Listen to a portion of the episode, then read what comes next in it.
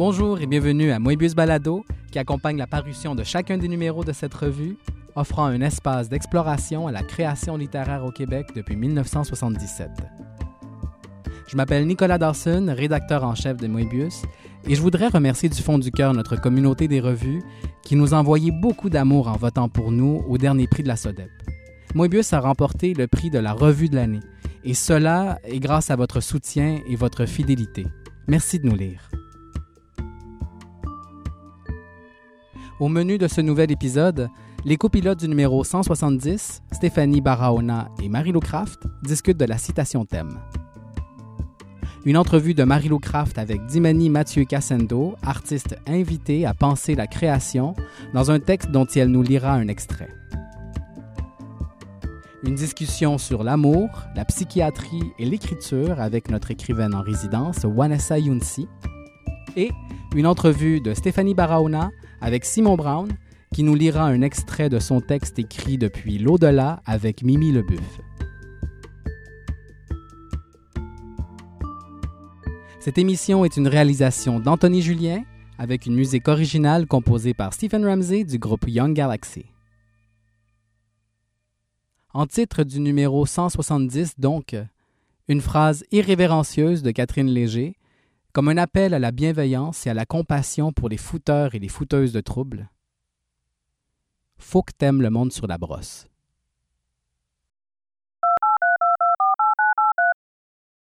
Bonjour Stéphanie. Allô Marie-Lou. Comment vas-tu? Euh, moi, je réponds toujours que c'est une question qui est encore débattue à l'heure actuelle. Mais comment tu vas, Marie-Lou? Je, je n'ai aucune idée, mais je pense que c'est important qu'on commence par ça parce que c'est pas seulement un état, mais aussi une posture, à la fois notre posture aujourd'hui et celle de notre numéro, je pense, dans la séquence des numéros de Mébius car il s'agit du premier numéro régulier depuis le numéro spécial depuis la crise, mais aussi, je pense que c'est vraiment important de le souligner, le premier numéro qui a été conçu entièrement en pandémie. Oui, oui, puis je pense que ça a beaucoup influencé la sélection de la citation parce que, évidemment, toutes les bibliothèques étaient fermées, les librairies également. Donc, on était dans nos bibliothèques personnelles, qui m'a permis aussi de relire beaucoup de trucs que j'avais surlignés, mais qui m'a aussi fait que j'ai plongé dans beaucoup de genres et de styles différents parce que, dans le fond, c'est un modèle réduit de la diversité des livres qu'il y a en bibliothèque. Fait moi, j'avais des livres jeunesse, toi, tu avais du théâtre. Oui, puis ça nous amène aussi au choix de la citation qui est tirée d'une pièce de théâtre, justement. J'ai perdu mon mari de Catherine Léger, qui est non seulement une pièce de théâtre, mais une pièce de théâtre d'été pour euh, les personnes qui ne sauraient pas, le théâtre d'été, c'est comme le contraire d'une expérience de pandémie. C'est mm. très euh, léger et euh, humoristique habituellement.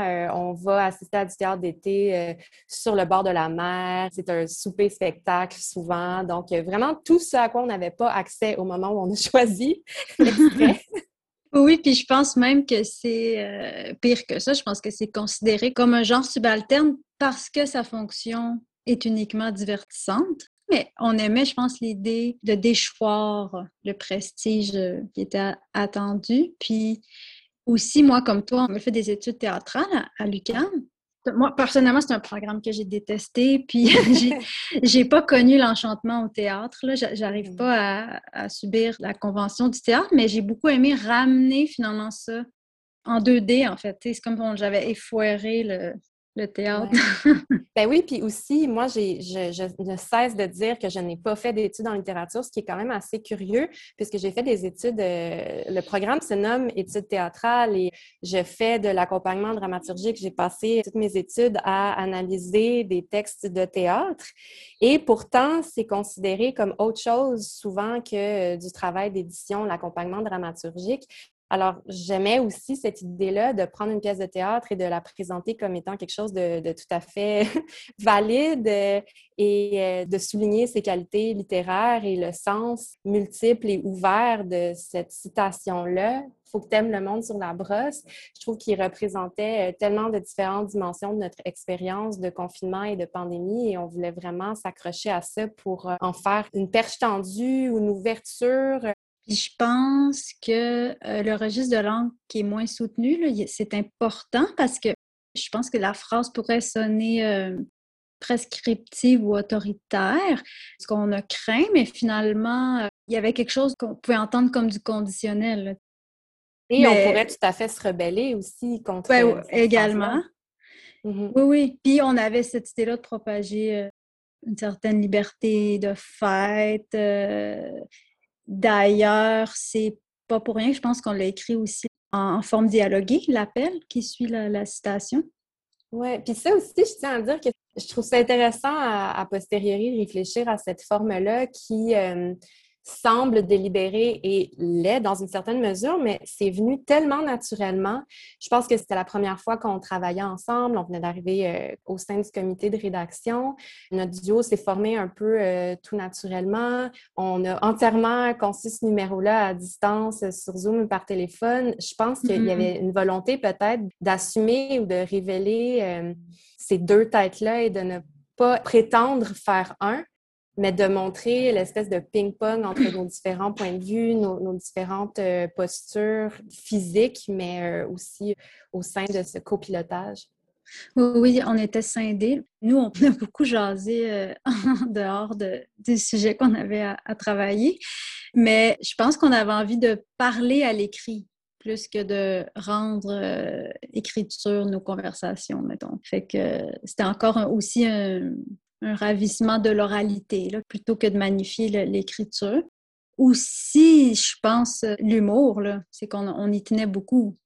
Je pense que tu l'as nommé plus tôt, on a fait des études en théâtre, puis on a un rapport euh, complexe à ces études-là, mais aussi peut-être un, rapport peut-être combatif au monde dans lequel on est. On a quand même euh, une pratique militante, et toi et moi, on a des, des, postures dans le milieu de la littérature qui sont parfois un peu extérieures ou marginales, puis on voulait un peu euh, faire appel aux personnes qui nous ressemblent peut-être, ou des personnes qui se sentent comme nous dans ce milieu-là, et on sacre dans notre appel, on, a, du dialogue, euh, c'est humoristique aussi. On voulait un peu signaler que les personnes qui écrivent se sentent euh, complètement dépassées par la situation actuelle de pandémie euh, et se sentent intimidées par les appels qui circulent dans cette période-là, ben, il y a moyen de plonger là-dedans et d'écrire depuis ce sentiment-là, cette posture-là et que toutes les différentes formes seraient acceptées.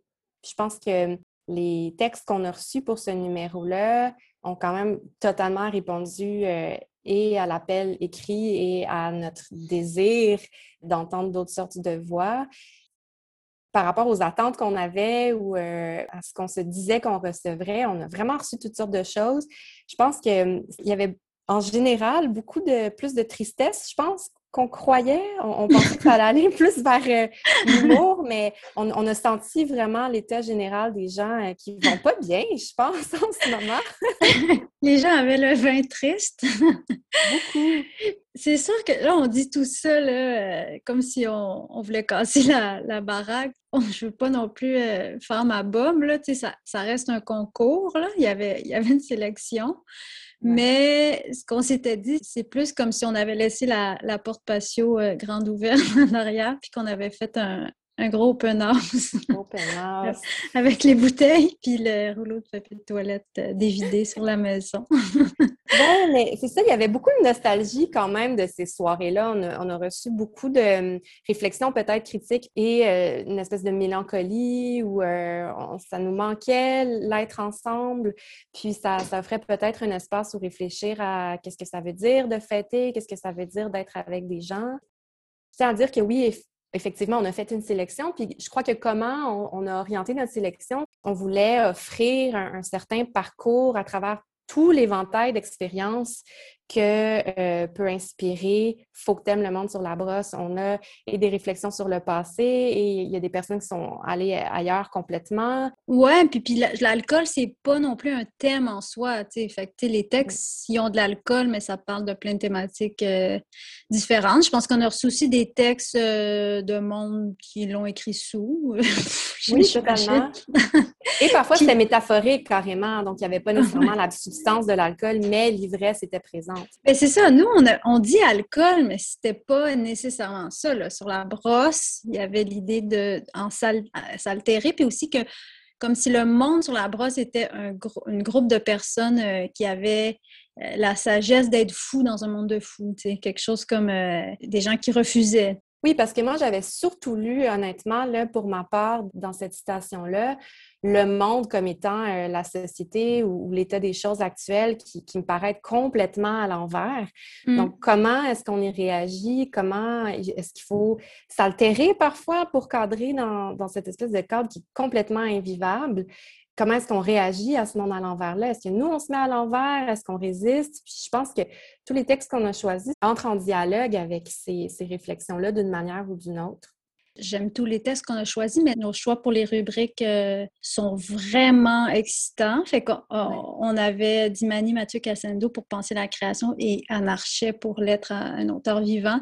Moi, j'adore qu'on ait réuni ces deux personnes-là qui sont vraiment très, très big dans un certain milieu qui était peut-être pas nécessairement celui des revues littéraires parce que je pense que c'était leur première euh, arme dans des revues littéraires à chacune. Fait qu'il y avait comme un déplacement de notoriété. Puis je pense que les gens qui les connaissent pas, ils vont, vont capoter. C'est des personnes super euh, charismatiques, brillantes et drôles. Oui, et leur texte reflète un peu cette idée-là de monde à l'envers parce que les deux prennent un peu l'appel de façon complètement inversée. Anarchet écrit pas à une autre personne, mais à son propre pseudonyme comme une autre personne. Et euh, euh, écrit un texte qui parle vraiment de l'apprentissage de la création d'une certaine façon, plus que l'enseignement de la création. Donc, je trouve que ça semble complètement inversé, mais ça répond totalement en même temps euh, à ce qui leur était demandé. Et je trouve que même si c'est des rubriques qui sont en dehors de l'appel de texte, les deux textes répondent au texte de création qu'on a choisi aussi. Je voudrais aussi dire peut-être un mot sur la couverture du numéro qui est de Awa Banana et qui a procédé pour euh, la créer par scan d'objets qui étaient à la maison, euh, photographie de son coloc et tous ces scans-là qui sont superposés jusqu'à une distorsion complète de l'effet de l'image. La couverture a été faite indépendamment des textes. On est en train de les éditer au moment où la couverture s'est créée, mais je trouve que les deux se répondent complètement et, ils soulignent un peu cet effet d'ivresse ou de spin qu'on hmm. a eu en lisant les textes nous-mêmes. De flou, oui.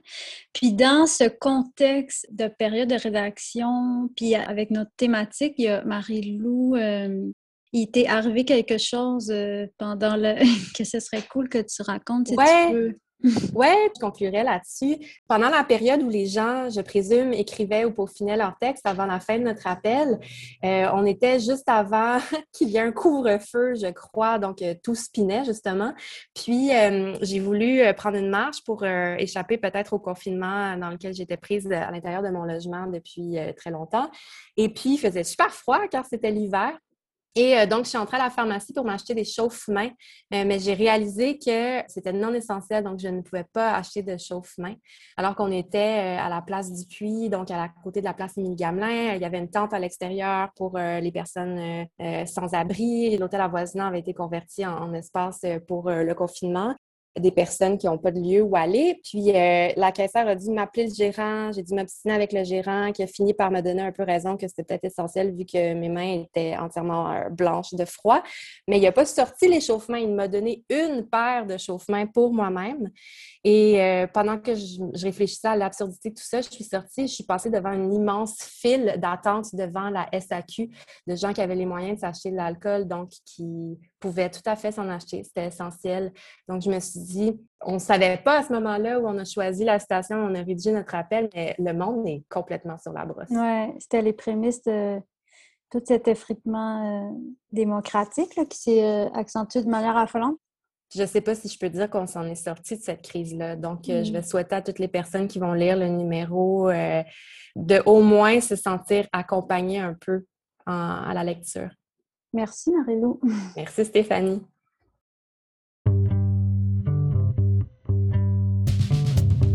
Tous les numéros récents de la revue Mébius sont disponibles sur la plateforme leslibraires.ca pour livraison en format papier ou pour téléchargement en format numérique. Pour vous abonner et recevoir les quatre numéros annuels à domicile, rendez-vous sur le site web www.revumebius.com.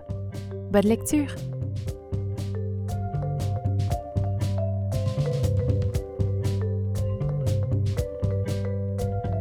Dimani Mathieu Cassendo lit un extrait de son texte J'ai appris, dans lequel l'accompagnement de la création est disséqué avec un humour mordant. Et elle s'entretient ensuite avec Marie-Lou Craft.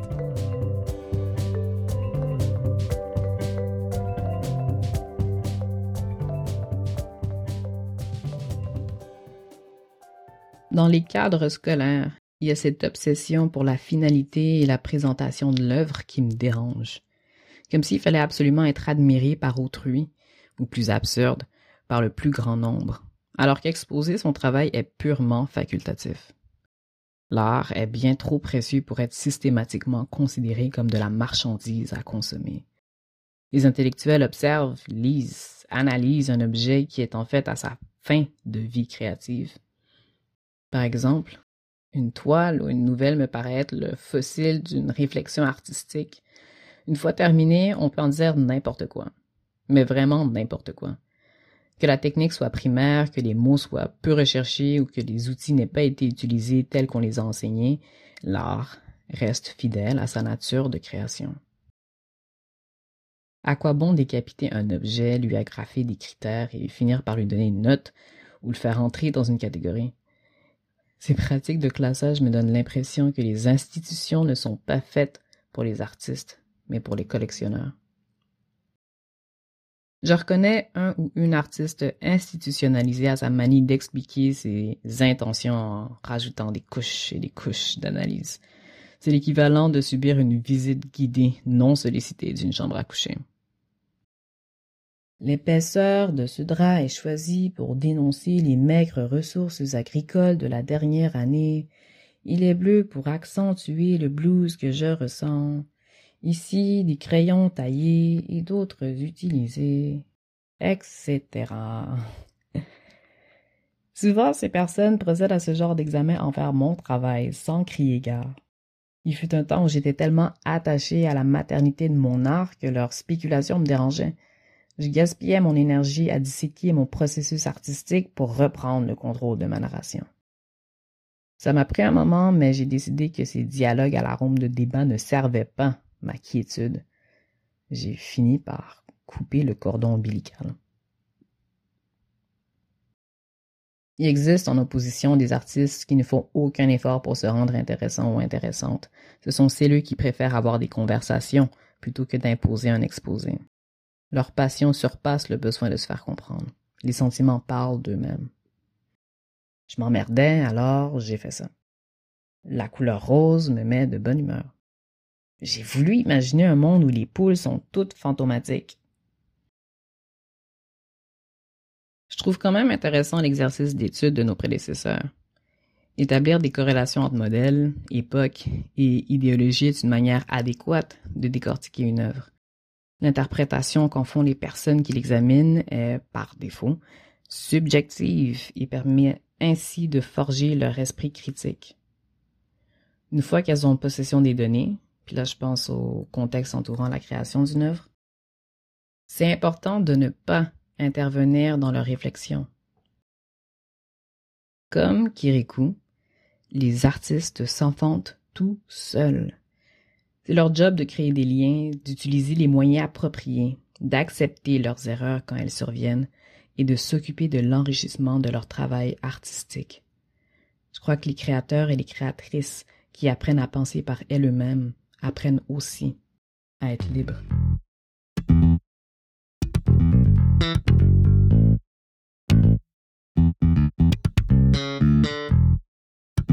Bonjour Timani. Salut copine. Ça va bien?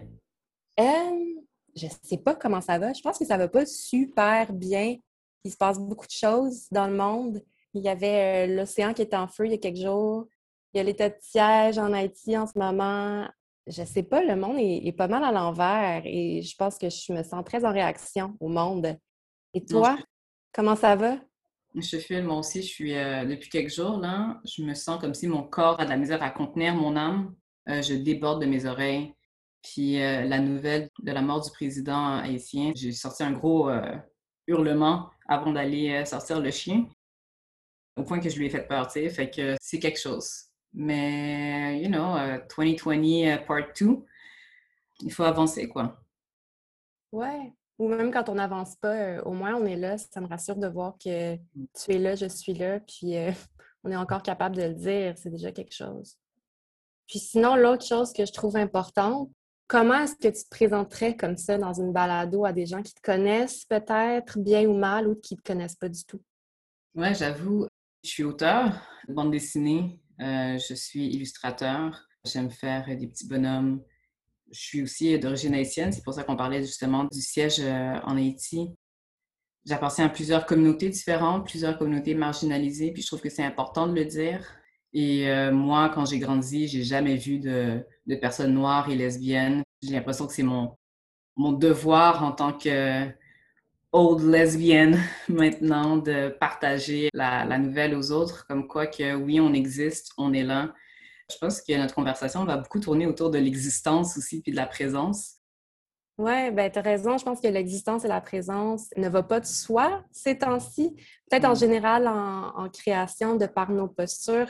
Moi aussi, même chose. Euh, je suis d'origine euh, haïtienne. J'appartiens moi aussi à plein de communautés marginalisées. Puis je suis souvent dans des espaces où je le sens très, très fortement. Donc peut-être que ça influence même ma façon de te parler aujourd'hui. En tout cas, moi, je, je le sens beaucoup.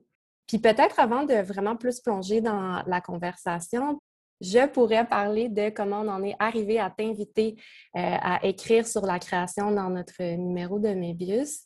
Tu nous as écrit un texte vraiment drôle et touchant et prenant et qui m'a fait beaucoup réfléchir, qui s'intitule J'ai appris ce qui pourrait être étonnant pour certaines personnes qui sont euh, lecteurs, lectrices habitués de la revue, car c'est une rubrique Penser la création qui sont habituellement ou traditionnellement offertes à des personnes qui enseignent, qui accompagnent la création d'une manière ou d'une autre, qui sont éditeurs, éditrices ou profs de création. Et toi, tu te présentes dans le texte comme une personne autodidacte et euh, c'est très euh, voulu de notre part. On se dit qu'il y a plein de personnes euh, qu'on connaît ou qu'on connaît pas ou pas encore qui ne sont jamais parvenues au banc d'école ou qui ne sont pas demeurées ou qui n'ont jamais eu ces rôles de prof ou d'édition et qui pourtant créent, donc qui ont appris d'une manière ou d'une autre en dehors des institutions. Donc, c'est pour ça qu'on voulait donner cet espace-là à une personne qui écrit, qui crée mais qui pourtant n'a pas reçu euh, ce qu'on considère être une valeur sûre ou donnée ou euh, partagée par tout le monde dans ces milieux-là. Donc, ma première question serait, puisque c'est quand même une grande tâche, une grande pression, que cette tâche qu'on t'a offerte, qu'est-ce qui t'a fait dire oui? Comment as-tu abordé cette invitation-là à écrire ce texte? Euh, la raison pour laquelle j'ai dit oui, c'était que c'était la première fois depuis plusieurs années qu'on m'invitait à parler de ma manière de créer, plutôt que de parler des choses puis des sujets que j'abordais. Puis ça m'a fait du bien. Je trouve que c'est important aussi d'aller euh, dans le process plutôt que dans le, le produit final. J'ai profité de, de ce texte-là justement pour parler de cette obsession de la finalité que je méprise maintenant. Avant, j'étais vraiment, euh, vraiment dedans. Je voulais partager un message puis je croyais aussi que l'art, en général, c'était ça, c'était un message qui était dû pour être donné aux autres. Et puis maintenant, en grandissant avec euh, mon autodidactie, justement, j'ai appris que c'était plus deep, plus deep et de surface en même temps. Je voulais rentrer dans cette espèce d'analyse. Puis euh, j'ai vraiment eu du fun à écrire ce, texte-là avec euh, toi et Stéphanie. Ah oui, puis nous, on a eu beaucoup de fun à le lire aussi. Je pense que ça répond peut-être à un désir qu'on avait, et Stéphanie et moi, dans notre euh, appel de texte aussi, dans la citation thème. On voulait un peu réhabiliter l'humour et euh, la présenter comme quelque chose qui n'est pas séparé de la réflexion, mais qui en fait partie on nous cadre peut-être aussi dans des sujets qui sont euh, très lourds où on se sent forcé de toujours adopter une posture euh, militante, ce qui est en fait perçu comme quelque chose de nécessairement très lourd et très sérieux. Et pourtant, je crois que nos vies ne sont pas que ça, ou nos processus de création ne sont pas que toujours dans la tragédie, sinon ce ne serait pas viable. Donc, penses-tu que cet humour-là, c'est quelque chose qui fait partie de ton processus aussi? Euh, je pense que oui. En ce cas, ma blonde me trouve sérieuse des fois, sérieuse et drôle. Je pense pas tout le temps au racisme parce que c'est le sujet qu'on m'invite tout le temps à aborder. Euh, à chaque fois qu'il y a une polémique, c'est Hey, Dimani, tu es noir, toi? Toi, le à un moment donné, c'est lourd longtemps et puis je crois que j'ai eu une écœurantite aiguë de ces questions-là. Tu vois? ça fait depuis 2016 que je suis euh, restée coincée dans ce cadre. On m'a limité à cette identité de personne de couleur. Et euh, on a oublié tout le reste aussi. Tu vois? Je me rappelle euh, une fois où on m'avait invité à un événement quelconque littéraire et on s'est fait un espèce de gros back and forth parce que le sujet général de la discussion, c'était la diversité dans l'écriture, mais c'était la diversité de genre. Donc, ils se sont dit, mais Imani, c'est une personne noire, fait qu'on ne veut pas parler de racisme, on veut parler de diversité de genre. Puis, euh, qu'est-ce qui est vraiment drôle là, pour les personnes qui écoutent, c'est que je suis une personne non binaire. ça aurait pu être euh, quelque chose que j'aurais amené à la conversation, mais j'ai été limitée à ce visage, à ce masque qui est ma négritude ou plutôt la définition de la négritude par rapport aux autres.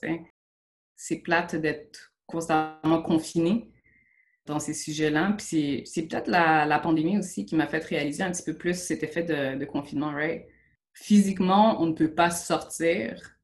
Ça m'a peut-être fait réaliser que dans ma créativité, je ne pouvais pas sortir de mon chez-moi créatif. Ironiquement ou euh, paradoxalement, ou peut-être que c'est tout naturel, mais quand on se retrouve confiné avec soi-même, peut-être que c'est une occasion de sortir justement du cadre euh, qui nous est imposé dès qu'on sort à l'extérieur, c'est-à-dire que, que tu es une, personne et toutes ces différentes dimensions de toi euh, vivent ensemble d'une façon ou d'une autre, mais dès qu'on en sort de cet espace-là de liberté qui est chez soi, on est souvent cadré à un des aspects de nos identités, c'est pas du tout intersectionnel ou juste le fait de nommer intersectionnel, intersectionnalité, c'est perçu comme quelque chose de très politique alors que tu ne fais qu'être toi, en fait. Donc, peut-être que le confinement a amené euh, cette liberté-là.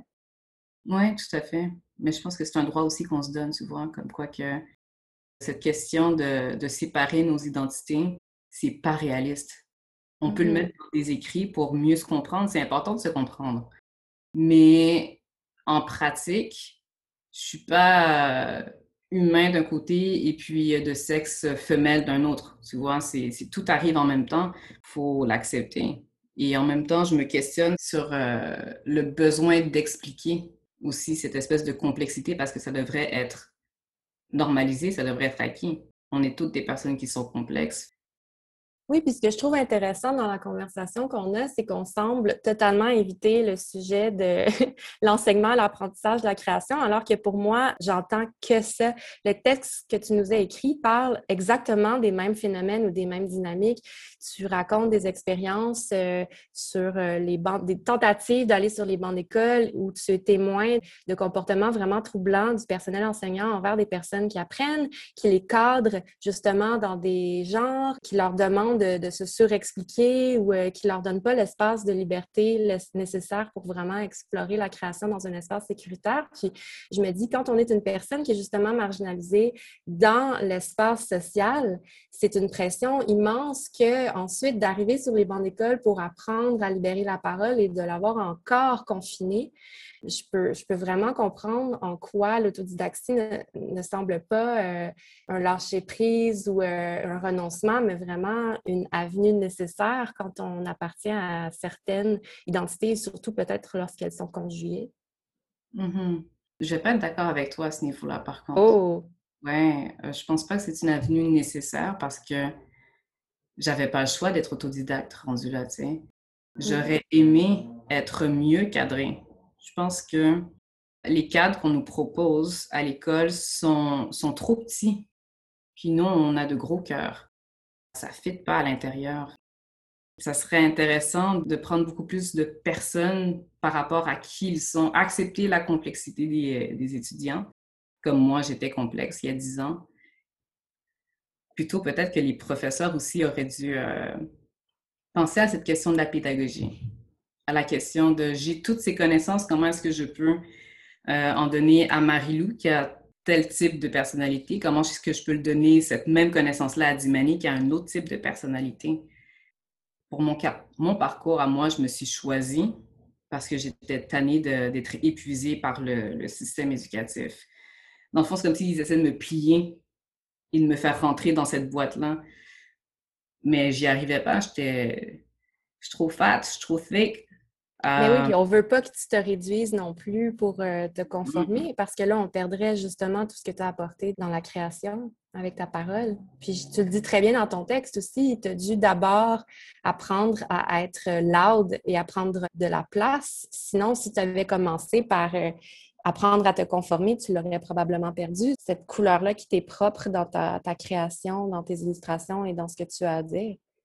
Mm-hmm, mm-hmm.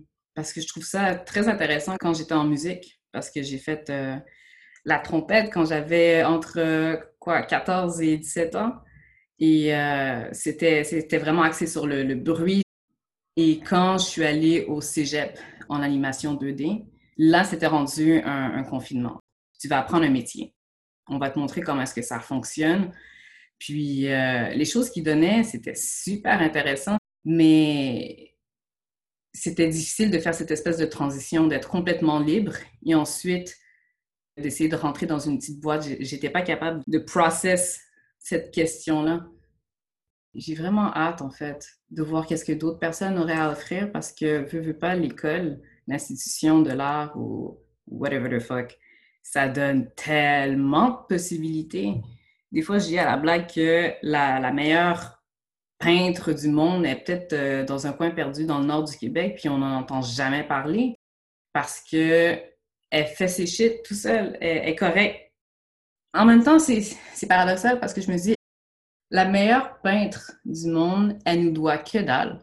Elle nous doit que dalle. Ça, ça peut être quelque chose qui nous ferait chier des yeux, ça peut être quelque chose qui nous ferait pleurer de l'anus, mais en même temps, on n'a pas nécessairement le droit de voir ou de lire les meilleures choses, les choses qui pourraient nous faire vibrer, tu vois. Ça appartient à l'auteur, à l'autrice, ça appartient à l'artiste. Puis de partager aussi cette chose-là, c'est un choix.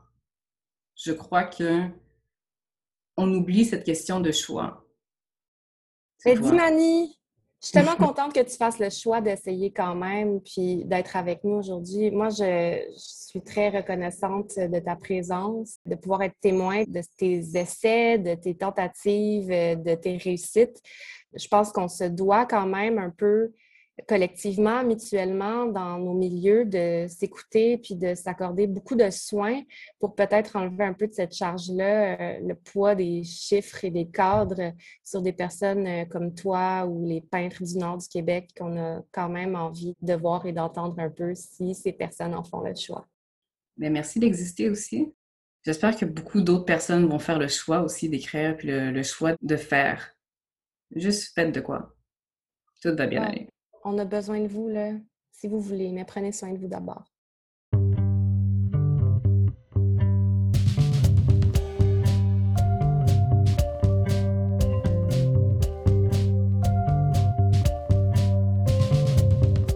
En plus d'avoir été voté revue de l'année, Moebius a eu la part belle au dernier prix de la SODEP. Nous tenons à féliciter les finalistes Maude Veilleux, Renato Rodriguez-Lefebvre et Charlotte Moffet, ainsi que Clara Lamy, lauréate du prix de la relève. Un grand bravo aux auteuristes et un grand merci à vous, chers auditeuristes, grâce à qui Moebius Balado a aussi figuré parmi les finalistes dans la catégorie Initiative numérique.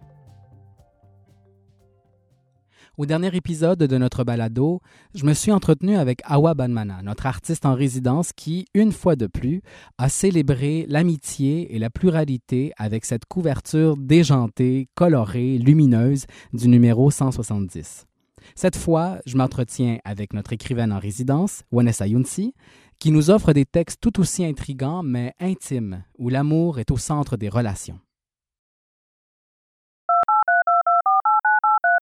Allô, Vanessa? Allô? Ça va bien? Oui, et toi? oui, ça va très bien. Avant de commencer, ben, j'aimerais te remercier euh, de ta présence ici. Je sais que tu prends du temps de travail pour nous parler, puis c'est un peu lié à ta résidence d'écriture à Mébus, euh, dans le cadre de laquelle euh, tu nous proposes des textes, disons, très intimes et très intrigants aussi. Une suite de quatre textes qui s'intitule La psychiatre. Il s'agit donc de textes où tu nous parles de Christiane, une psychiatre qui était en fait euh, ta mentor pendant euh, ta résidence en psychiatrie il y a quelques années. Euh, je rappelle aux gens qui nous écoutent que tu es écrivaine, mais tu es aussi psychiatre. donc, pourquoi, commencer, à avoir choisi d'écrire sur cette personne précise à propos de Christiane? Oui. Euh, ben, d'abord, euh, merci euh, à toi et à toute l'équipe de m'avoir invité. C'est touchant pour moi d'être ici. Puis, en fait, pourquoi j'ai choisi d'écrire sur Christiane? Ben, d'abord parce que c'est une femme que j'aime. Puis, c'est une femme pour laquelle j'ai profondément de l'affection. C'était une façon pour moi de lui témoigner cette affection. L'autre raison, peut-être plus pragmatique, c'est que je savais intuitivement, peut-être parce que je l'aime et donc je la connais un peu, qu'elle accepterait que j'écrive sur elle, qu'elle n'aurait pas trop de pudeur et peut-être même qu'elle y prendrait euh, un certain plaisir. Mais donc, c'est important pour moi, évidemment, d'avoir euh, son consentement, puis de pouvoir mener des entretiens avec elle, ce que j'ai fait et ce que je continue de faire. Euh, l'autre raison, en fait, c'est que c'est vraiment une femme qui, pour moi, montre dans la pratique, puis dans sa façon d'être, dans son style, que la médecine et particulièrement la psychiatrie, c'est aussi un art et donc pas seulement une science. Et je pense que c'est quelque chose qui se perd au fil de notre formation, mais surtout au fil, au fil de notre pratique, puis aussi dans notre société, euh, où finalement la médecine est de plus en plus technicisée, puis peut-être pousse euh, des personnes à aller chercher des réponses ailleurs, ce que je peux comprendre. Puis je trouvais que euh, parler de Christiane, c'était une façon de parler de la médecine et de la psychiatrie comme d'un art. C'est le fun que ta première réponse était que c'est parce que c'est une personne que tu aimes. Ça aurait pu s'appeler l'amour euh, parce que l'amour est vraiment au centre des deux textes que tu as écrits jusqu'à maintenant. Tu l'écris d'abord dans le, premier texte, tu écris, euh, je te cite, comment lui dire que je souhaitais écrire sur quelqu'un que j'aime et que je l'avais choisi pour cette raison. Dans le premier texte, tu abordes aussi brièvement l'histoire d'une patiente qui était tombée amoureuse de Christiane et puis ça met un peu euh, son travail relationnel euh, en danger, si on veut. Tu relis aussi euh, l'amour et ton métier de psychiatre dans ton, dans ton très beau livre Soigner, aimer. Peux-tu justement approfondir un peu cette idée-là de l'amour, des différentes formes d'amour qui habitent ton travail littéraire et plus spécifiquement dans le cadre de ta résidence à Mébius, surtout quand ton écriture justement porte sur la psychiatrie? Oui. Euh, ben, en fait, peut-être que je vais en profiter pour citer Christiane puis lui laisser un peu de place. Euh, en fait, euh, Christiane, je me souviens dans mes premières années de formation, elle disait souvent, mais elle a toujours des, des phrases clés qui nous marquent, mais une des phrases qui m'a beaucoup marquée, c'est elle disait il faut trouver quelque chose à aimer chez la patiente ou chez le patient pour pouvoir l'aider. Et, moi, ça m'a toujours accompagnée comme phrase. Puis je pense que c'est fondamental dans ma façon de voir ma pratique comme psychiatre. Puis des fois, c'est pas toujours évident parce que bon, on est pris dans le flot du système. Puis des fois, il y a des gens qu'on n'aime pas, puis c'est normal parce que ça fait partie de la vie. Mais donc, cet effort de trouver quelque chose à aimer chez la patiente ou le patient pour pouvoir l'aider, mais toujours rester euh, en tête et surtout en cœur. Donc, je pense que ça a teinté beaucoup ma pratique comme psychiatre. Comment euh, ça ça se transpose dans ma pratique comme écrivaine. Donc, moi, euh, je n'ai pas de formation en littérature, je suis très autodidacte, donc j'aime profondément les mots, tout simplement.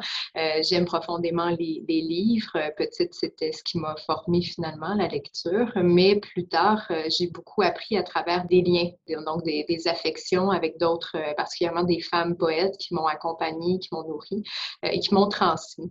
Et pour moi, l'amour est aussi beaucoup lié à la question de la transmission. Donc, euh, c'est aussi un souci de vouloir transmettre euh, Christiane euh, particulièrement, mais aussi transmettre peut-être cet art de l'écriture que d'autres personnes m'ont transmis appris euh, aussi par la bande. Euh, donc, je le vois aussi comme ça. Pour moi, c'est sûr que je me considère d'abord comme poète, euh, puis la poésie, pour moi, est beaucoup liée à un amour du langage. Donc, vraiment creuser le mot jusqu'à le déterrer, puis un peu comme un os. Donc, je, crois que c'est aussi beaucoup cette passion du langage qui m'anime. je dois aussi dire que la, psychiatrie, la, poésie, ou enfin la psychiatrie, la littérature me semblent très liées parce qu'elles sont deux disciplines liées au langage et à cet amour du langage.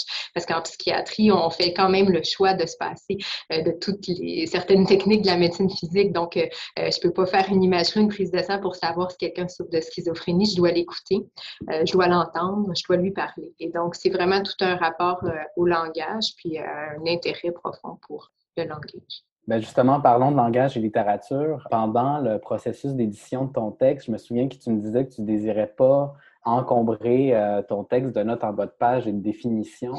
et que tu préférais assumer l'usage d'expressions médicales spécialisées. Dans le deuxième texte, il est question, entre autres, d'interprétation mutative, de personnes phobiques, du fait de mentaliser, tout ça. Puis bon, on a eu quelques échanges à propos de ces termes-là.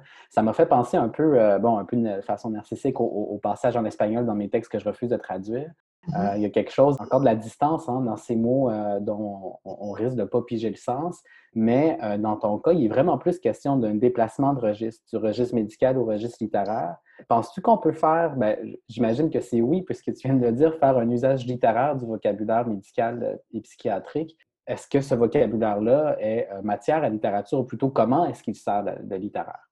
Je pense que précisément en ne, mettant pas la définition en note de votre page, en n'alourdissant pas le texte avec euh, plusieurs définitions, c'est une façon de lui donner euh, une valeur littéraire, effectivement. Parce que pour moi, puis particulièrement une valeur poétique, je dirais, parce que c'est cette idée, dans le fond, d'accepter euh, qu'on ne comprend pas tout et qu'il y a une beauté dans cette incompréhension-là, de la même façon que si je lis tes textes, bon, je, comprends l'espagnol globalement, mais s'il y a un mot que je ne comprends pas, bien, il y a une beauté, dans le fond, dans cette incompréhension, puis ça me force aussi à me, à me positionner davantage au niveau de la, musicalité ou du rythme, donc d'aller chercher autre chose dans, euh, comme lectrice euh, dans euh, le texte. Donc, je trouve ça intéressant. Il y avait évidemment aussi un souci de ne pas alourdir le texte puis de ne pas en faire un, article scientifique, ce que je trouve passablement ennuyant. donc, il y avait ce, souci, mais ce souci aussi de, sortir du noir ou blanc ou de la définition stricte. Puis, c'est ce que la poésie permet, puisque permet peu la médecine, mais quand même beaucoup la psychiatrie, parce que la psychiatrie, c'est beaucoup aussi la zone dans le fond. La blague, on peut dire que si vous voyez quatre psychiatres, vous allez avoir quatre diagnostics différents. C'est une blague, mais c'est un peu frais.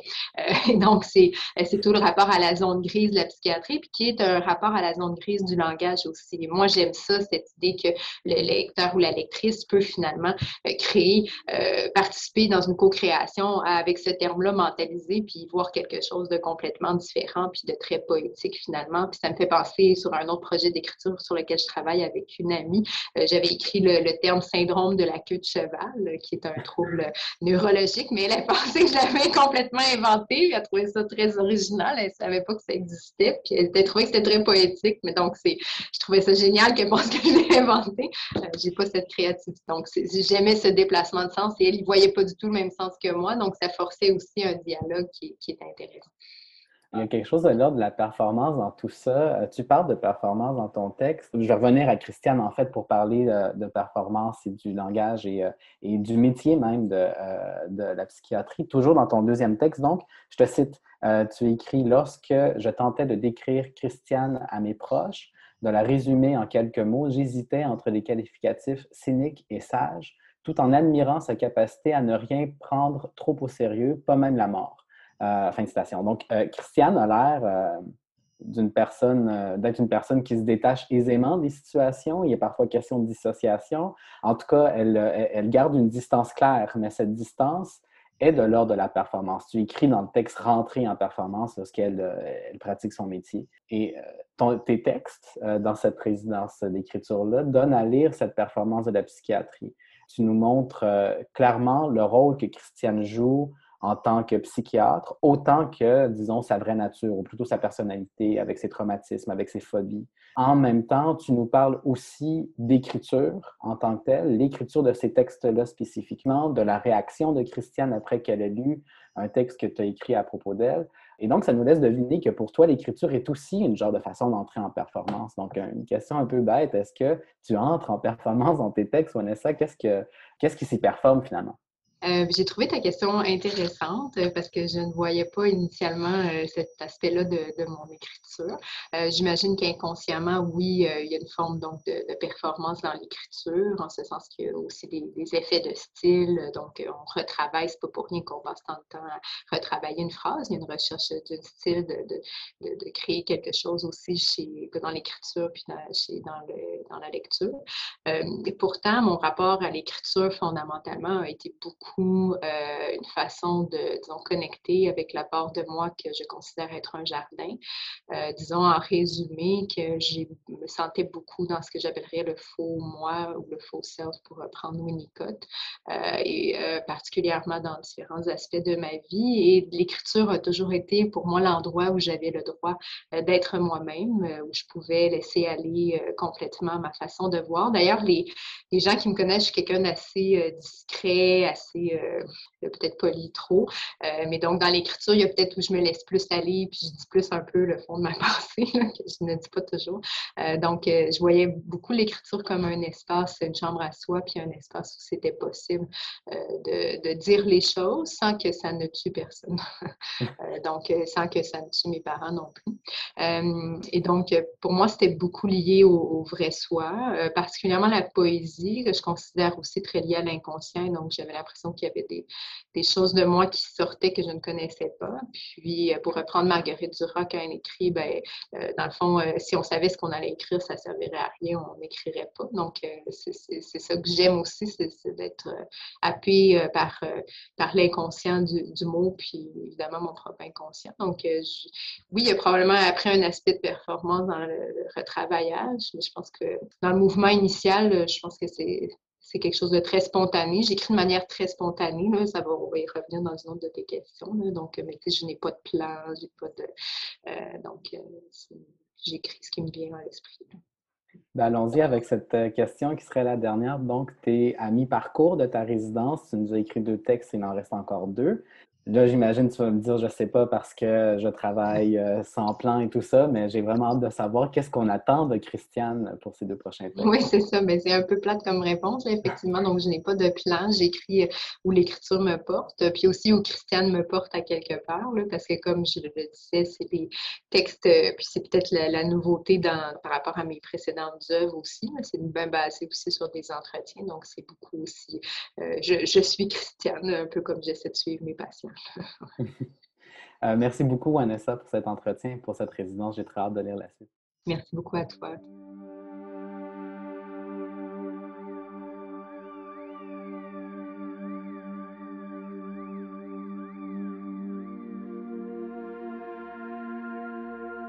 Qu'arrive-t-il lorsqu'on écrit en collaboration avec une personne invoquée depuis l'au-delà? C'est ce qu'a fait Simon Brown avec Mimi Lebuff dans son texte Porte-prière pour un pas de temps. Lecture et entretien avec Stéphanie Barahona.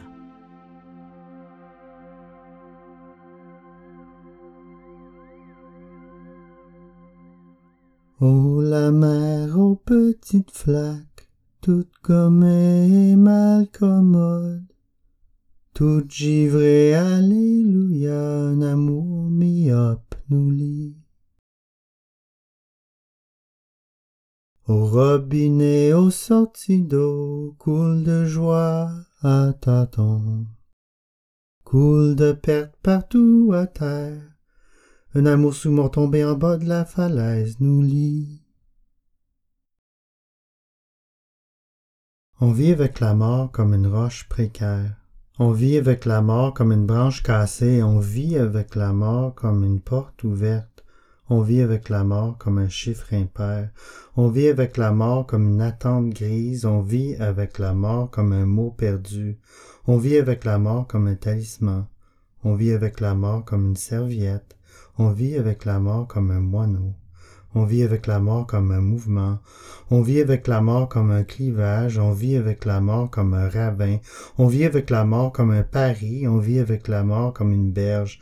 On vit avec la mort comme un doute. On vit avec la mort comme une fuite. On vit avec la mort comme un tentacule. On vit avec la mort comme un mur troué. On vit avec la mort comme une menace banale. On vit avec la mort comme un poil qui pousse. On vit avec la mort comme on casse la vaisselle. On vit avec la mort comme on tombe dans l'eau, on vit avec la mort comme une vieille amie, on vit avec la mort comme on vit ensemble, on vit avec la mort comme on vit avec la mort. Oui, la mort. Oui, une tromperie. Oui, la survie. Surtout ça. Pète de sable. Pudding rose. Patati, patata. Oui, on continue. Oui, on baisse les bras. C'est une prière. C'est une chansonnette.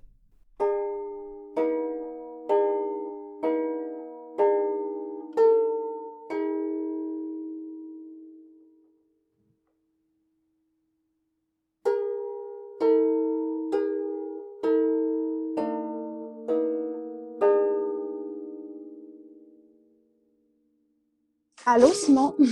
Allô, Stéphanie, comment ça va? Ça va. Donc, Simon, tu as écrit un texte euh, à la fois très intéressant et illisible, dans un bon sens.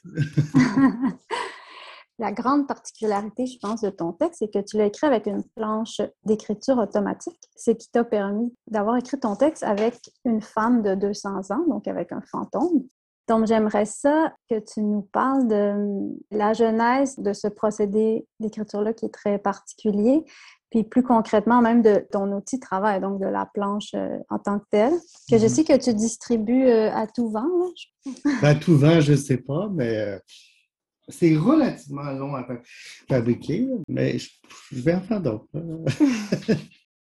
mais ben oui, je peux aborder ça.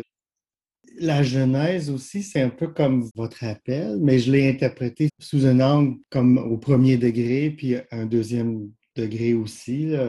Mais le premier degré de la brosse, comme euh, vraiment comme de prendre une brosse avec Mimi, mon ami fantôme, dans une chaîne à bois avec du gros gin. Puis j'avais comme, j'ai fait un rêve où c'était comme ça, enfin un scénario, une situation comme ça.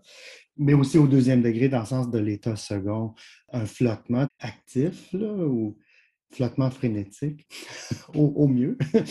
Euh, pour moi, ce dispositif-là, c'est une prolongation, euh, un élargissement de la collaboration, comme la, création collaborative, parce que pour moi, aussi étant une personne autodidacte, du moins en écriture, euh, pour moi, le faire ensemble, ça a toujours été euh, presque la seule façon, ou sinon une des seules façons, à ouvrir ce champ-là ou une façon de faire de quoi Mm-hmm. Fait que ce dispositif-là, puis l'état de transe un peu, c'est une, autre façon de collaborer et qui n'est pas limité à notre plan matériel. Sans vouloir plonger dans, une analyse littéraire de, ton texte, parce que comme je l'ai dit, euh, on pourrait presque le qualifier d'illisible, puisque ton processus était plus délibéré finalement que le ben, C'est que les finalités en, en, création ou en écriture, je ne sais pas trop. C'est sûr que nos cadres institutionnels, que ce soit des écoles, des revues et tout ça, des, des, le, milieu de l'édition, c'est très axé sur les finalités. Mais quand on vient pas de là, euh, une finalité, ben, ça peut être intéressant, mais c'est juste, c'est juste un petit moment dans tout un processus. Pour moi, le, le, le, faire, la, la création, comment ça se déploie dans le temps, puis ce qu'on découvre euh, de l'autre, puis de soi-même euh, au, travers de ce processus-là. C'est ça qui est intéressant. Après, est-ce que, est que la finalité, est-ce que ça peut être une fenêtre qui, qui donne un aperçu de, de toute cette complexité, comme plein d'agencements chaotiques, puis euh, toutes sortes de tentacularité. Je ne sais pas si ça se dit. sans plonger dans, dans la littéraire de ton mm-hmm. texte, mm-hmm. il y a quand même une forme euh, qui ressemble à une prière. Tu, l'as appelé quand même porte-prière. Puis il y a des parties chantées. Je pense que la prière, c'est une, espèce de forme littéraire qu'on a tous un peu dans, dans l'oreille. Ça relève maintenant de la, culture générale, mais je sais que tu as une éducation religieuse, comme moi. Puis là, tu as écrit une prière, finalement, avec une planche de Ouija, ce qui est assez profane, merci. J'ai envie que tu parles de la place du sacré, en fait, dans ta création. Hmm. Non, mais c'est intéressant, euh, en fait, à cause d'un contexte dans mon enfance qui était euh, assez oppressant sur le plan, euh, parce que mes parents étaient dans une secte évangélique. Tu sais, à, l'âge adulte ou, tu sais, comme à l'adolescence, j'ai vraiment, j'ai rejeté ça de façon très peut-être violente. Mais bien sûr qu'on ne rejette pas tout ce qu'on reçoit, euh, ce qui nous a formés complètement. Non, Non, c'est dans ton, sous-sol psychique, comme tu as dit. Oui, ben c'est ça, ou le grenier, ou les deux, en tout cas. ce que je peux dire des décennies plus tard, c'est que une chose que, par contre, que j'ai rejeté, que je continue de refuser, je pense, c'est la binarité.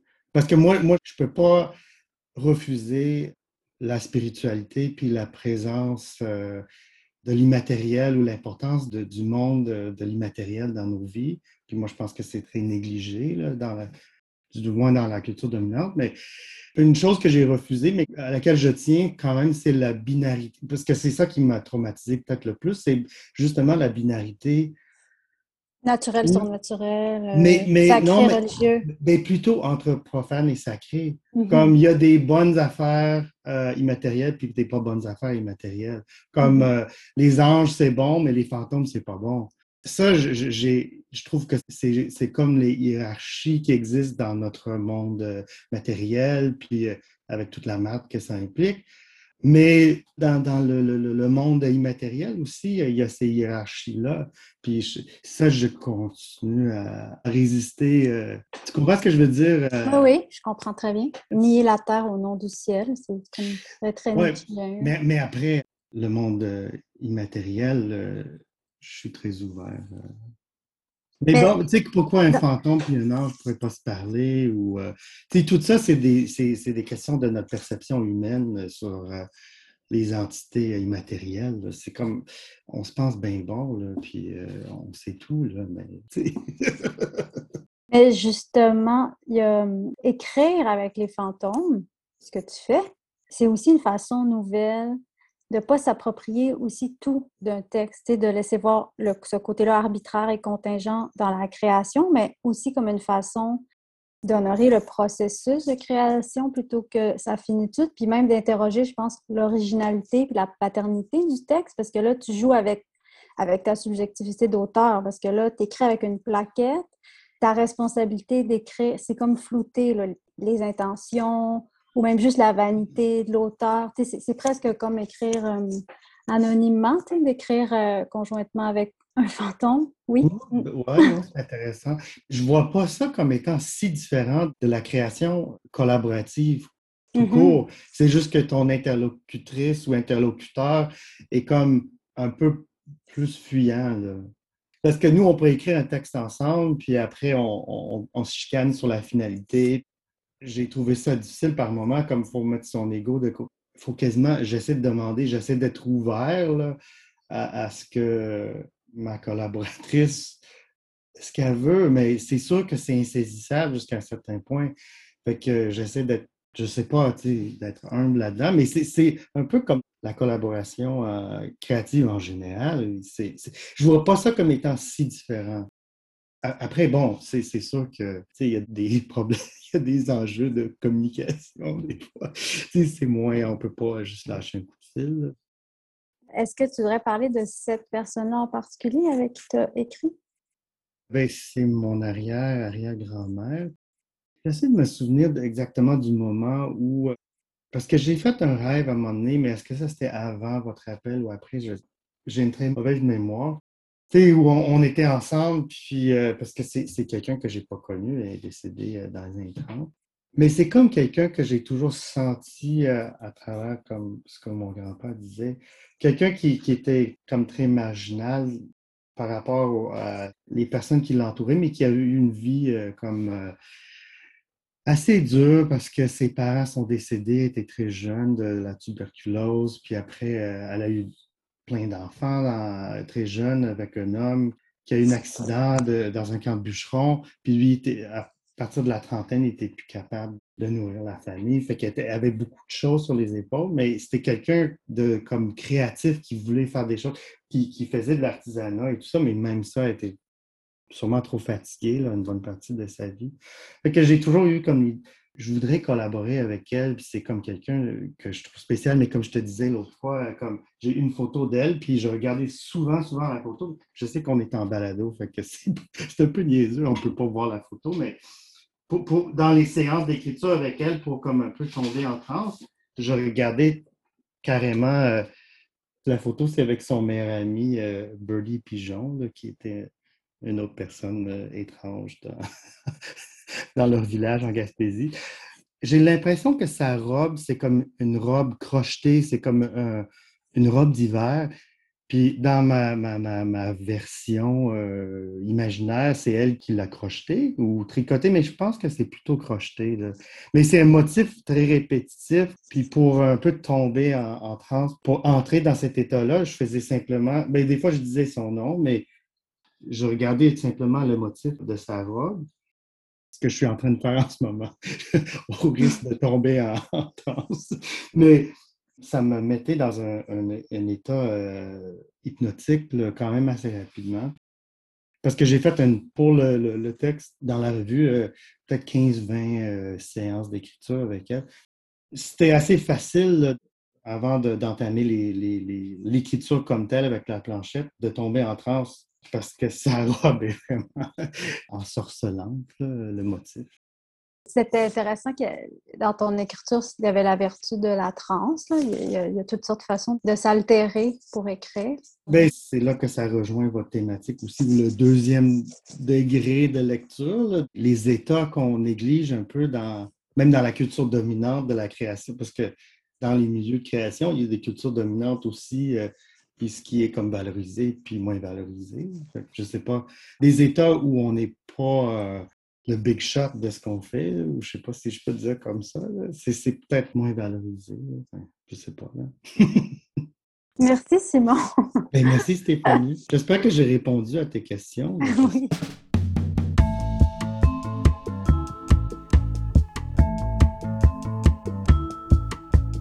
Pour connaître les appels de texte ouvert et soumettre le vôtre, consultez le www.revumebius.com et suivez la revue sur Facebook et sur Instagram. Cette balado-diffusion est rendue possible grâce au projet Littérature québécoise mobile, financé par le Conseil de recherche en sciences humaines du Canada.